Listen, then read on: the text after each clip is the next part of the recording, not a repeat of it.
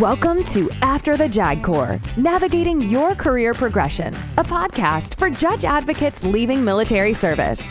After the JAG Corps assists officers transitioning from the military law practice by learning from individuals who have successfully embarked on new careers, providing insight on rewarding professional opportunities, job search strategies, resumes, the value of your military experience, and more. Now, here is your host, Tom Welsh.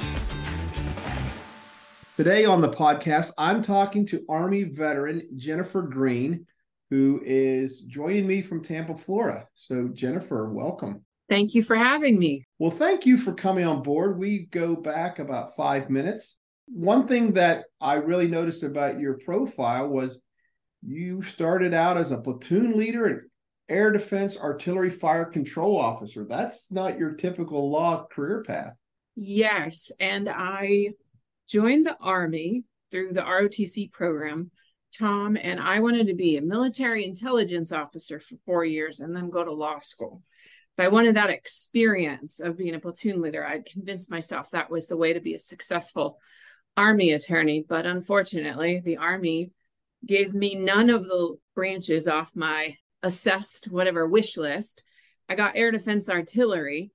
And at that time, females could only do the Patriot missile system. So I joke going, I'm a liberal arts poli sci major and I'm doing rocket science. So clearly I wanted out of there. But but you did so, that for four years. I did. I wanted to apply to the FLEP program, I think the year before I did, but I got deployed as part of Operation Southern Watch, you know, mm-hmm. to make mm-hmm. sure Saddam didn't breach the no fly zone. And the day after Christmas, of 2003, we were told that our Christmas gift was staying there till Baghdad fell. And so I ended up studying for the LSAT after operations kind of calmed down for those of us in Kuwait, i.e., the US soldiers had passed far enough north that even if Saddam's crew launched any scuds toward Kuwait, they would fall in the desert and not threaten any of the cities. And that is when I remember starting to study for the LSAT. So it kind of threw off my timeline for a year, to be perfectly honest. But I still squeaked in as one of the more senior FLEPs. And, you know, I don't think it hurt that I had a deployment under my belt for that program. When were you in Kuwait? What year? I was there 03? September 02 until May, end of May 2003. I wasn't far from you. I was on a big gray thing out in the middle of the Arabian Gulf. We were the recovery carrier strike group, the Nimitz strike group. We came in after the operation started a couple weeks. I think we went through the Strait of Hormuz on like April 4th. And we were there until September. And it was sort of like, you know, showing up at a party. Everybody's there. You're like, hey, we're here. And then they all started leaving. And you're like, wait a minute, where'd everybody go? So we I wasn't too far from you. So you got accepted into the FLEP program, and I saw you went off to Mississippi College School of Law. I did. And then when did you go to the Army JAG School, as we used to call it, but the Judge Advocate General School in Charlottesville? I went there in October of 2007 for my basic course and graduated in February and got slotted into a brigade prosecutor trial counsel job right away which was my kind of my dream job what i really wanted to do. So i skipped a lot of i skipped the admin law the legal assistance because i was a more senior captain at that point in time. So that was my first assignment. I laugh telling people you know my first case in court with what like not even a year as a lawyer and it was an attempted murder charge it was pled down to an aggravated assault, but that's what it started as. And I thought, whoa, this is no joke. Yeah, that's starting off pretty heady stuff there.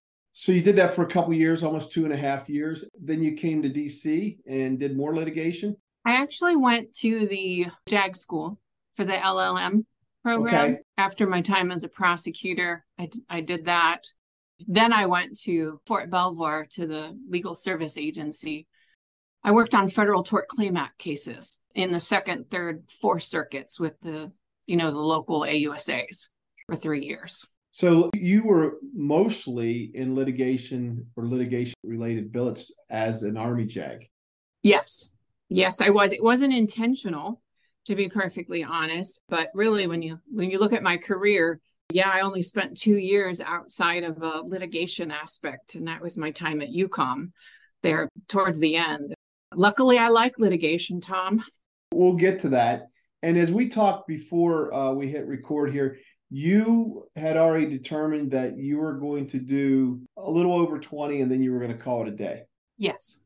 You just said you weren't intentionally lining everything up to be litigation, but was that in the back of your mind as far as looking to the afterlife, if you will? Absolutely not. The only thing I thought about afterlife is I never want to touch a government contract. I hated every time I had to look at them. I don't want to quibble over the what the meaning of the word is is, if you will. That's probably the one thing I tried to actively avoid, even knowing that pays very well outside of the government. No, I think I just I lucked into it. I must have been good at it as far as the JAG Corps was concerned. And I just didn't run from it when it was offered. A couple jobs were offered to me. And I thought that my post Army career would look very different than what it does now. I would never have predicted I would be at a national law firm plaintiff's attorney. I did not like the plaintiff's bar from my time defending the Army in Federal Tort Claims Act. I was not impressed. And here I am today, heavily involved in litigation. I have a, a case scheduled for trial in Chicago in September. It looks like it's going to go. It'll be my first asbestos trial. Obviously, won't be first chair on it, but I'm looking forward to getting back in the courtroom. It's been a long time due to COVID. But no, I cannot say this was this was my plan. I really thought I was going to go be in-house counsel in a corporation, probably advising on litigation. That's really the angle that I thought that I would have when I realized, wait, my background is so heavy litigation. So there's a lot to unpack there. Your last tour was as a judge, and you left shortly after the pandemic took hold of America in 2020. So, first of all, tell us about the firm that you had. I, I looked at their website because I, you know, it doesn't spell it out on your LinkedIn. So I looked at it on the website. Tell us about your firm right now, what you do. So, my firm is the only national firm in the United States that represents and only represents victims that have mesothelioma, which, if everyone knows what that is, I didn't really before I interviewed for my, my job. I know that's for people who've been exposed to asbestos. Uh, so that's all we do. That's our slogan. You see commercials for it I don't I don't honestly have cable TV, but when I'm out at restaurants, I see my law firm's ads, and that's the slogan. We are, I'd say, a smaller national law firm uh, in the sense I think there's around 200 employees, maybe 50 to 60 lawyers. We are spread across the country.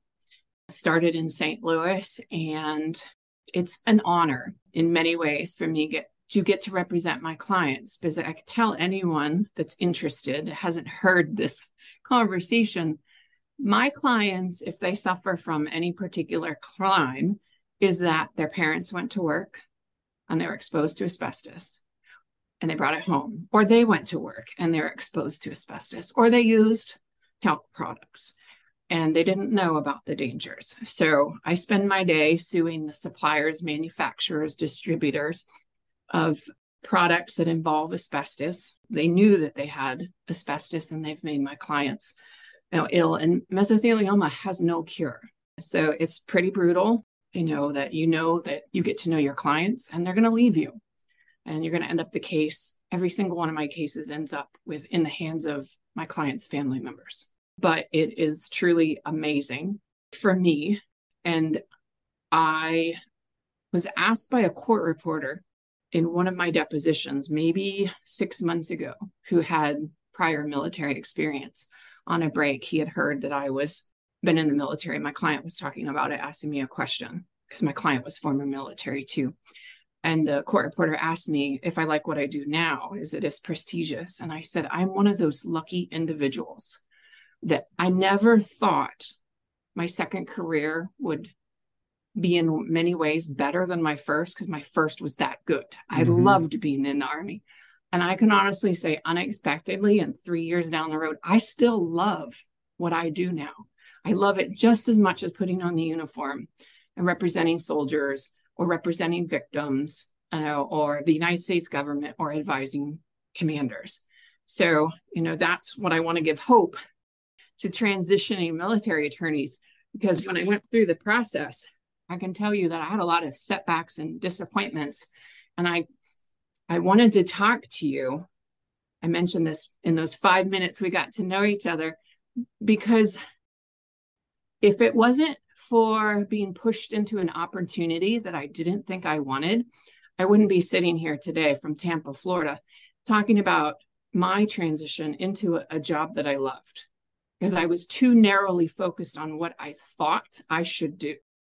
And if it weren't just from some fortuitous events, I wouldn't I wouldn't be here and I don't think I'd have the job satisfaction that in it in any other job that I have now.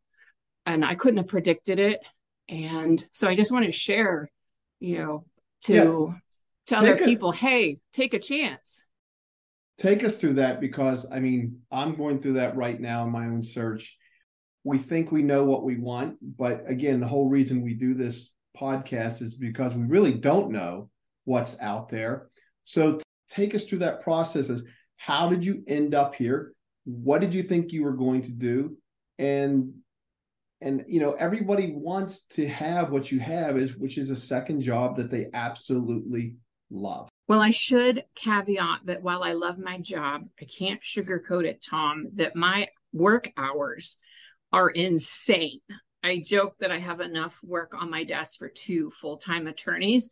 I thought I worked hard in the Army, even as a trial judge with long trial days. I got to say, I look at it now and I look back and I laugh, going, until you've sued 70 different defendants, all represented by different defense counsel, not all of them, but some of them grouped together, you know, and they gang up on you and you're the only plaintiff's attorney in the room you haven't you haven't worked as hard as maybe you thought you had. That was one of my lessons. So be careful. I'm not advising everyone to get into complex litigation related to asbestos like i have but i do want to say my message is be open to opportunities. So to directly answer your question i started my job search doing exactly what you're not supposed to just looking on Indeed, looking for jobs that I thought were interested, getting emails from Microsoft, Google, the different corporations that were a lot of them that were in my area since I retired from Joint Base Lewis McChord. My husband was renovating a house and we decided we would stay put for a few years. We knew this was all kind of a risky situation because COVID exploded on us not long after I dropped my retirement paperwork.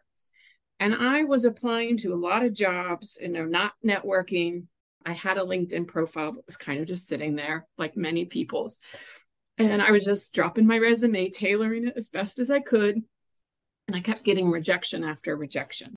I did get referred for a few jobs with in-house and I remember one being very disappointed. It was it was Alaska Airlines and it was something connected to litigation and their corporate counsel and they emailed me to let me know they really liked me but they weren't going to hire anybody because of the fact that there was no flights going on. So they just could not hire someone. So it, it kind of made me question like jennifer could you have picked a worse time to leave the army?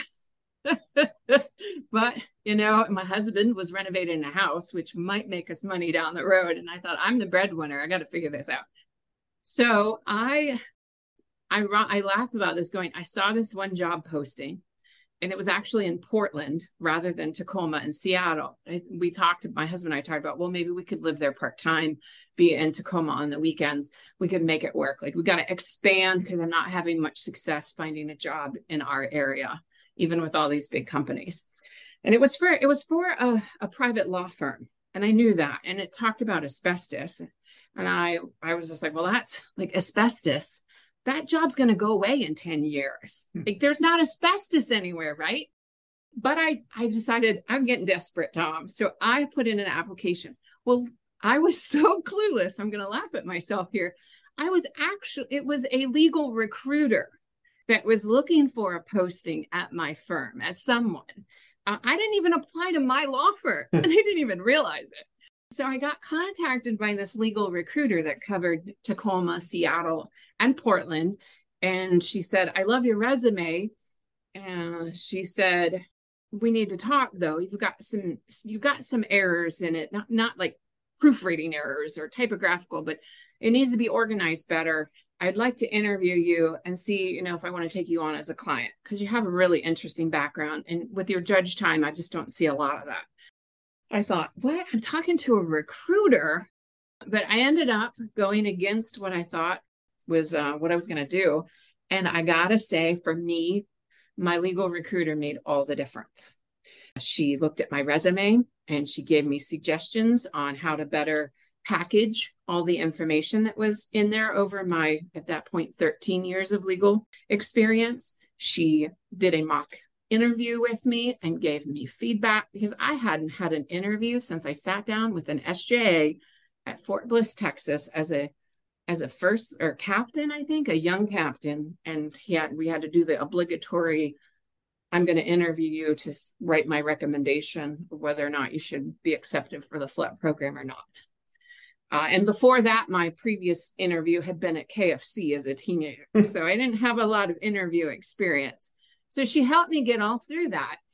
And then she had several jobs in the Portland, Tacoma area that she thought maybe I might be a good fit for. And to be perfectly honest, I mean, I sent in my resume about this asbestos law firm and she talked about it. And I was just like, I'm not really interested in that. Like, uh, asbestos, plaintiff's bar. I I'm no, no. I think I'm more fitting for the defense side. And no, with having defended the army for three years, I've seen the shenanigans the plaintiff's attorneys do. No offense to plaintiff's attorneys out there. I am one now. So I had this view, and I was talking to her about in-house counsel. She had a po- posting, I think, for Nike, which is their headquarters is in Portland, that I was interested in. And then she had another law firm that was bigger, defense, that that she was potentially hiring for. And she kept telling me, Jennifer, I think with what how you describe what you want your post-army career to be, you should really look at this law firm, this MRHFM. Google it, look at it. They have a lot of positives. Uh, they take care of their employees. She'd placed multiple attorneys uh, at the Portland office, not because there was a turnover problem, because the office was expanding. And I just said, no, no, I don't, I don't even want to interview. I'm not interested in that job. And she just kept persisting. And we talk about other jobs, and I change the subject and say, Well, what about that construction firm? And what about this? And she kept saying, Jennifer, I really want you to interview. I think you're going to like this job. I finally said, Okay, fine, hmm. I'll interview. Told my husband, I said, This is a practice. I'm just going into this to practice my interview skills. I don't want this job. Now look at me three years later. Because so everybody knows the ending of the story.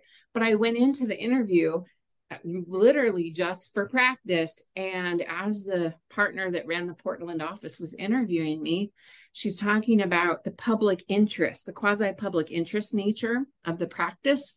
And my law firm represents a lot of veterans. When you think about where asbestos was in the 60s and 70s, it was on uh, it was on naval ships, mm-hmm. you know, being built, being repaired, overhauled. You know, just the everyday shaking. It's in army installations. I mean, it's in air aircraft, of course, for the Air Force and the Navy. So I have a lot of veteran clients, and one of the things that I had said when I got out of the Army was I've been so fortunate uh, with the Army paying for so much of my education, and not all veterans have that experience. Mm-hmm. And so I want to give back to the veteran community. And when I found out that my law firm actually files VA benefits for our clients who have mesothelioma, which is 100% disability if service connected, my law firm does it absolutely for free. Do not charge the veterans anything could make a killing. There are law firms that devoted to that, you know, to taking a percentage of the back pay. But my firm does it for free. And I thought, I like this. That meets one of my goals. And she described the nature of complex litigation. And I just thought, huh. So the interview went into a second day. But at the end of the first, I had a feeling that I was going to get an offer. And I told my husband we were done. I said, I have an announcement to make. he said, What? How'd it go? And I said, I know that you didn't even really want me to interview with this firm because he didn't, to be perfectly honest. He thought I was wasting my time based on how I described where I want my career to go. And I convinced him that my narrow focus and my path ahead was the only path. I said, um, I said, if I get an offer and it's within the salary that we can live with, I want to take this job. And his eyes got huge and he said, Let's sit down and talk about this. Let's sit down and talk about this. what so, changed? Yeah. So a couple things. One, I was on USS Enterprise. Keel was laid in 1961. It was uh, commissioned or launched in 1965. So I was on her from 95 to 97. And I can remember even in that time period, times they were the, the P ways, the passageways would be blocked off with signs of asbestos abatement. They would be cutting in to take something out, and they were still obviously dealing with asbestos then. But back to your story, so, what changed that took you from trying to find a job in the Pacific Northwest to Tampa, Florida, going from being an in house counsel of some sort to working at a plaintiff's firm? What happened was during the interview, I realized that maybe my planned out path wasn't actually what I should be doing. Because the more that the partner interviewing me told me about the nature of the work that they did, I realized this is appealing and it just feels right. It feels right to help people. And mesothelioma has a latency period ranging between 10 and 60 years from the time you're first exposed to asbestos. Most people get it between 40 and 60 years later. So you're dealing with people who are typically in their 70s, 80s, 90s. Now, obviously, there are younger people than, that get it, and it's very sad and tragic. But just hearing about getting to help people, because one of my fundamentals in all my practice of law has always been I want to help people. Now, the people that I'm helping might change, whether it was Army commanders, you know, staying, you know, left and right limits not to get themselves into trouble, or they're soldiers or soldiers, you know, facing court martial or victims of crimes, uh, you know, all of that. But I just realized that this job combines so much of what I wanted to do in my practice. And it sounded challenging. And I candidly am that type of person that I do not like to be bored at work, Tom. So when I feel like I have mastered a subject, I get bored. I want to do something different. So, and I was a little bit worried because of like everyone's military career. You spend a couple years doing one thing, then you transition, you do another, and then you do another. And my husband teased me when I was retiring, saying, You're going to want a new job in three years anyway. That's as long as you can possibly last in a job. But the right job for me, anyway, my experience is I'm sitting here three years later going, I don't want a different job. I joke that it sure would be nice to sue one defendant. I could ace that case rather than anywhere from 30 to 70 on average. But but it was for me it was being open minded all of a sudden. It's kind of like a sledgehammer actually came down and hit me over the head during this interview going jennifer your planned future may not be right. I might have something else in store. And so you asked though how i ended up in florida? Well so i took the job in tampa I mean, in in in the Portland office, but I was living in Tacoma. Of course, it was during COVID, so we were all working from home. So it's very weird, I must admit, to starting a brand new like a brand new job as a civilian attorney, and my in processing, if you will, using air quotes, was you know Zoom with the HR guy in our St. Louis office, and with training from people across the law firm, and not meeting a single one of my colleagues but I was associated with the Portland office. But it's just so happened that the the partner that started the Portland office was thinking about expanding into Washington. So she had decided to put an office in Tacoma. So when I heard that a few months into my career, my new career, I volunteered, of course, to go work at the Tacoma office because it was a 10 minute drive from my house. So that was pretty nice. I didn't have to move to Portland. Unfortunately, though, during the year I worked out of our Tacoma office, I had an older brother who got kidney cancer, advanced stage. And we realized, my husband and I, that we just did not, we were the only ones living in the Pacific Northwest. All our family is on the East Coast, a few in New Mexico with my husband, that we did not want to be an island unto ourselves mm. anymore. And so we decided to make the move. And I can candidly say that I probably am at the right firm for me because I was prepared to walk away from my job. I was going to move to Florida.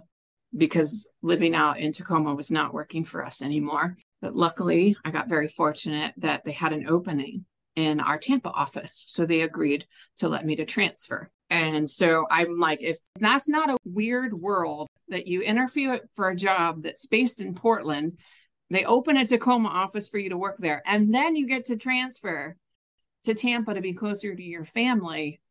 Like that's what happened for me. So oh. that's how I ended up in Tampa. I want to come back to the the point you made about searching too narrowly. I'm interested in that because I'm like at this point, I feel like I'm treading the ground that you did, where I have an idea of what I want to do, and I'm looking at those jobs online and probably ruling out a bunch of jobs, self eliminating either because I don't think I'm qualified, I don't think I'm interested. And I'm wondering, am I missing that job that would, you know, everything, all the criteria I want? Pays me something, is interesting, satisfies me. So, talk about that a little bit more if you could. I was definitely on that road, but I didn't realize I was on that road and I just was getting rejection after rejection. So for me, it was getting frustrated with the process. And so when I unknowingly handed off my resume to a legal recruiter, I know that was the, the the game changer because she had different jobs in mind and she spoke to me. She interviewed me. I mean, I literally I said she helped me with my interview, but to be perfectly honest, she interviewed me to decide if she wanted to take me on as a client. And it was clear that if she didn't like me, she would not have taken me on. And then I don't think I'd have this job. So I know I've been asked a few times by other people that have heard about my post army career, and they've asked me, How did I do it? And I just said, Well, I went unintentionally, I went the legal recruiter route. And maybe that's a route for you to try or anyone else to listen. Now, my legal recruiter and I had an agreement, you know, in the sense that we were going to be perfectly honest with each other. And there were times where she sent me jobs and she would, you know, and I'd get interested in this one. It was a smaller firm. I forget what they did. And she looked me in the eye and she said, That's not the job for you. They could never meet your salary expectations. It's too small. It, you won't like the growth opportunities. And I was taken aback the first couple times, like, yeah, but it's a job and I meet all the requirements. And so I had somebody in the legal profession that had experience on the civilian sector giving me feedback about different jobs based on what she knew my skill sets to be. I didn't have that before. So I was just throwing applications out, you know, focusing on corporations. Now, some people might not need a legal recruiter to do that, Tom, because maybe they have experienced legal professionals in their family or they have connections or they've networked, you know, outside. But she was that honest broker with me and she basically strong armed me, it felt like at the time, into that interview. Uh, and I think I like, I really do think my phrase was like, fine, I'll do it. So this is, this podcast is an admission by me and other judge advocates who are listening to it that we don't know what we don't know. So, as my senior chief on and on the strike group staff to say, talk to me like I'm three year old. What is it like working with a recruiter? How does it work? How does the compensation work? All those things that you obviously had an idea about a recruiter because you didn't go that route intentionally, but it ended up being a gift. So, how does that all work? Well, my legal recruiter you don't pay a dime. And everything i've read you you know the candidate doesn't pay. What she gets paid or she got paid when i took the job uh, and I'm, my understanding is the compensation is like equal to one month's salary uh, for a legal recruiter of placing someone. And i don't know if there's like incentives you know if a person stays longer than that but that's that's as i understood it. So when i sent off my resume thinking i was applying to this law firm and she contacted me she basically she i think she called me up because of course she had my phone number off my resume and she explained that she was i had sent my application to her and i think i you know i, I laughed and said well i thought i was applying for a job. But it was a big recruiting company at least out in the pacific northwest and she just placed attorneys and this this recruiting, you know, company obviously placed more than just attorneys, but that was her job. And she specialized in private practice, but she did have some corporation spots too. And she had a colleague that also placed attorneys only in corporations. So she was like, well, if you're really focused on that, then I can pass you off. Um, but we talked, we had our first conversation was a heart to heart. And that was where she told me that my resume had a lot of good information in it, but it wasn't packaged well, not for what law firms would want. It was uh, too jumbled up in her mind. So she took it, she started editing it, she made me make edits. We spent several weeks, I think, just doing that actually. And then she said, and this, by the way, this was after she interviewed me and decided she would take me on a client. I should say, after she called me, she set up an interview. And I remember telling a court reporter at the courthouse, I was like, I'm getting an interview with a, a, with a legal recruiter and it's pretty clear if i don't pass muster she's not taking me on as a client i never thought i'd be interviewing to to get a recruiter but she did interview me i must have passed muster because she told me she'd take me on a client that's when she gave me a lot of feedback on my resume she also scheduled two zooms where we did prep interviews and she ran me through typical questions that an attorney would get asked all along the way, the whole time she's talking to me about, you know, what I want. And she is probably one of the biggest proponents at the time going, Jennifer, with all your litigation background, a law firm would like to have you. I can get you at a law firm. She said, this in-house counsel, I don't think you've, you know, necessarily done the right jobs for it. You don't have a lot of the compliance in your background. You don't have, you know, the employment. You don't have the the labor know. She's like, I don't know any firms that, you know, are looking for cyberspace and intel law advising. So, but your litigation we can work with. And a, and a law firm would jump at having somebody who's been on the bench. So, I, you know, and so I just, I started to listen. And then I, as, as we went along, what I mentioned earlier, Tom, is she started to share with me job postings that she had. And it wasn't job postings that she'd put up anywhere. It was literally this firm's coming to her saying, we need an associate we need this kind of skill set. So it's she has access to jobs that never get posted anywhere that you would never know about. And she was sharing them with me and she would say, This is what came in today or this week. What do you think? Are any of these interesting? And a couple of them that I was interested in, that's when she gave me, like, well, they can't pay what you want. Because we had talked about salary range. So she knew you know what I had in mind. And she thought she, she was very candid and told me what I was asking for was very reasonable given my experience. That's another little feedback that really gave me some confidence, by the way, in my interview with my current law firm to actually ask for the salary that I thought I deserved because I had a sounding board of my legal recruiter telling me I wasn't off my rocker. And I have to say that personally, the least favorite part of my interview was having to talk about my salary. It made me squeamish. I was afraid I was asking for too much. I know it's not fun. So having her like in my corner already telling me, yeah. And and then she told me this law firm can afford you. So don't be afraid to ask for what you know you you deserve. They'll pay. Uh, so that that helped get a little bit over that squeamishness. And those are the things that she gave me, plus that big nudge to interview for this job. Uh, so a legal recruiter might not work for everyone, but having that honest, experienced person that knows about the area of law that you want to break into, I think is absolutely critical. It turned out my legal recruiter was that for me for private practice. But I could see if you have a LinkedIn connection with someone in house counsel at Amazon, you know, they could be that person if they want to be. So it wouldn't have to take the guise of a legal recruiter, is what I'm saying. But for me, it was a very good experience. It gave me confidence and it gave me that nudge to try something different. And I'm so glad for it because I wouldn't be sitting here today. I, I, I don't. Am. I don't believe in coincidences anymore at this at my age, but give us a taste of how you were packaging your resume and the focus that she took you to. Obviously, you know, I'm not asking you to pull it out. I'm not asking you to pull the old one, but this is something that we deal with too. So I had a master resume, I think, which is what they taught you in TCAP, you know, with different bullet points organized by my different career jobs that I had, bullet points starting, I think, chronologically.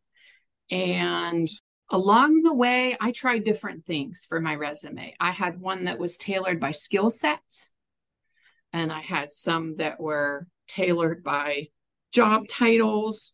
And I think the one that I used to send to this legal recruiter was by skill set.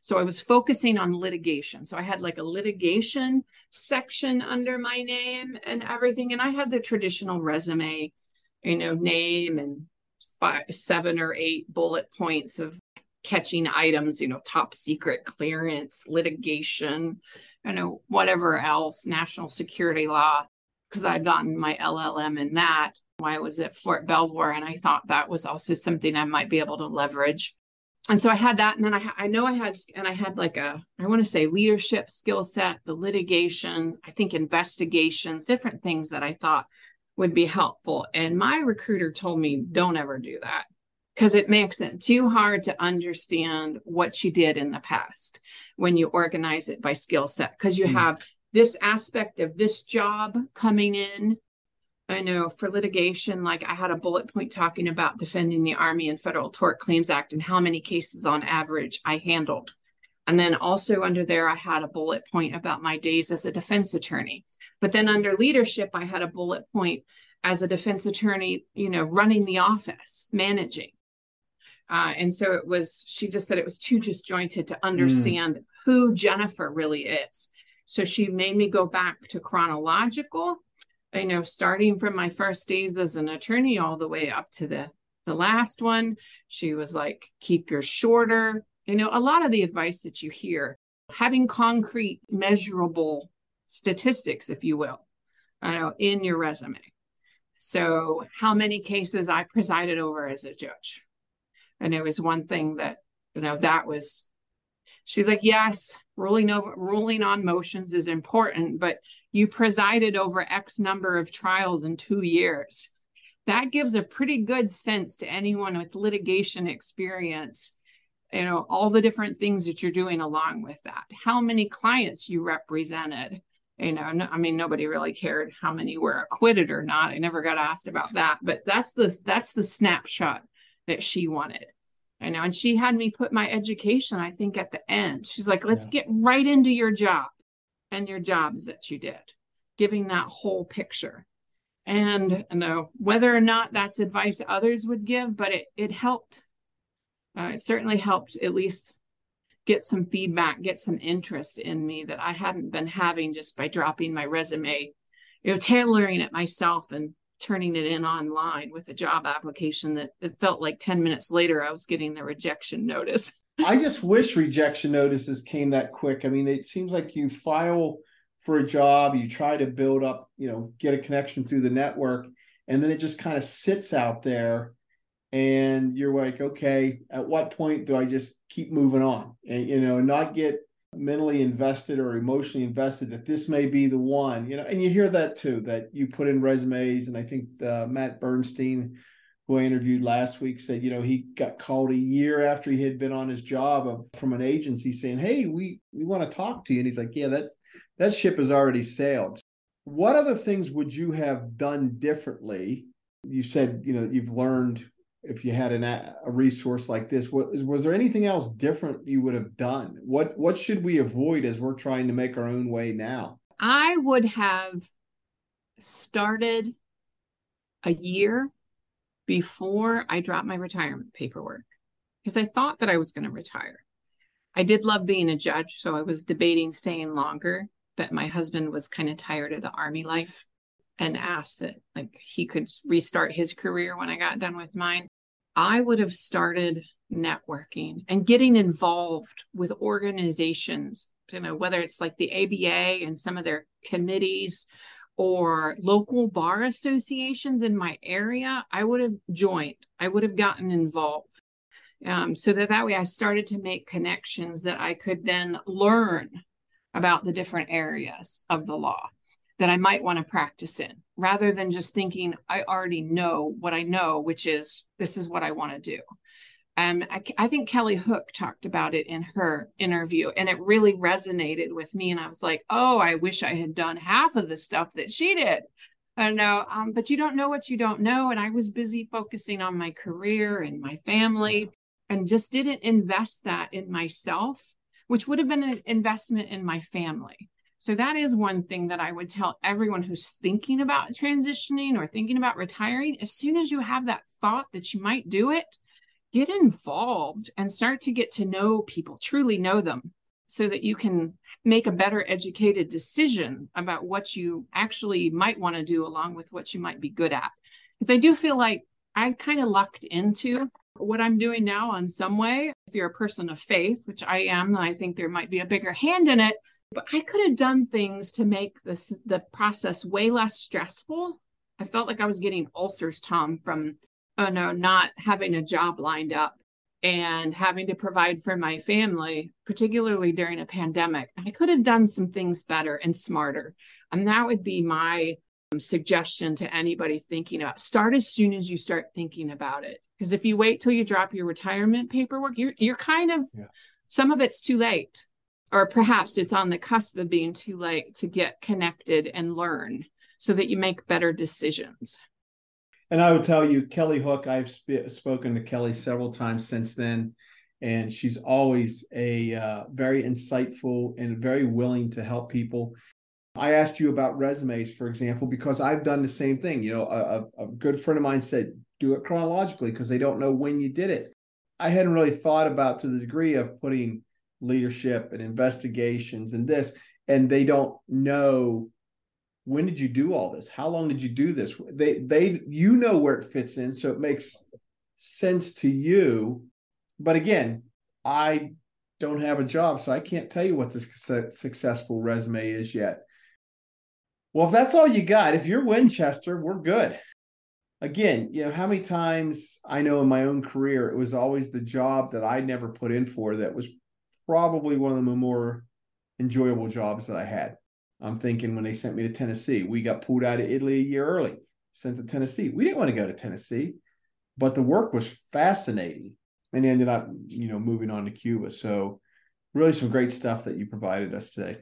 Well, I'm I hope it helps somebody, even if it just helps one transitioning military JAG, because the process feels a little bit overwhelming. And I'm still not convinced that a lot of civilian lawyers value military lawyers as they should.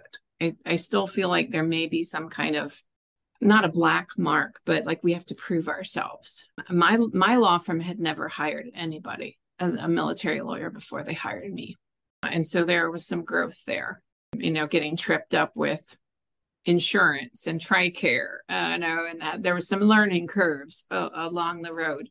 But I like to think that because I'm somewhat successful in my current job, that if a military member applied to my law firm for an opening, I'd like to think that they will now seriously consider them. So the more of us that get successful and do well post retirement or post transition, uh, it can only help future military attorneys get good jobs and get recognized in the legal community as bringing you know high quality legal advice and and all that. So i i hope that it helps somebody. Jennifer green thank you so much. Thank you for your time and thank you for passing along the gouge on uh, what you learned during your your own career progression story. All right. Good luck to you tom Thank you for listening. If you like this podcast, be sure to subscribe and tell your friends. After the JAG Corps is a TJW 50 Associates LLC production.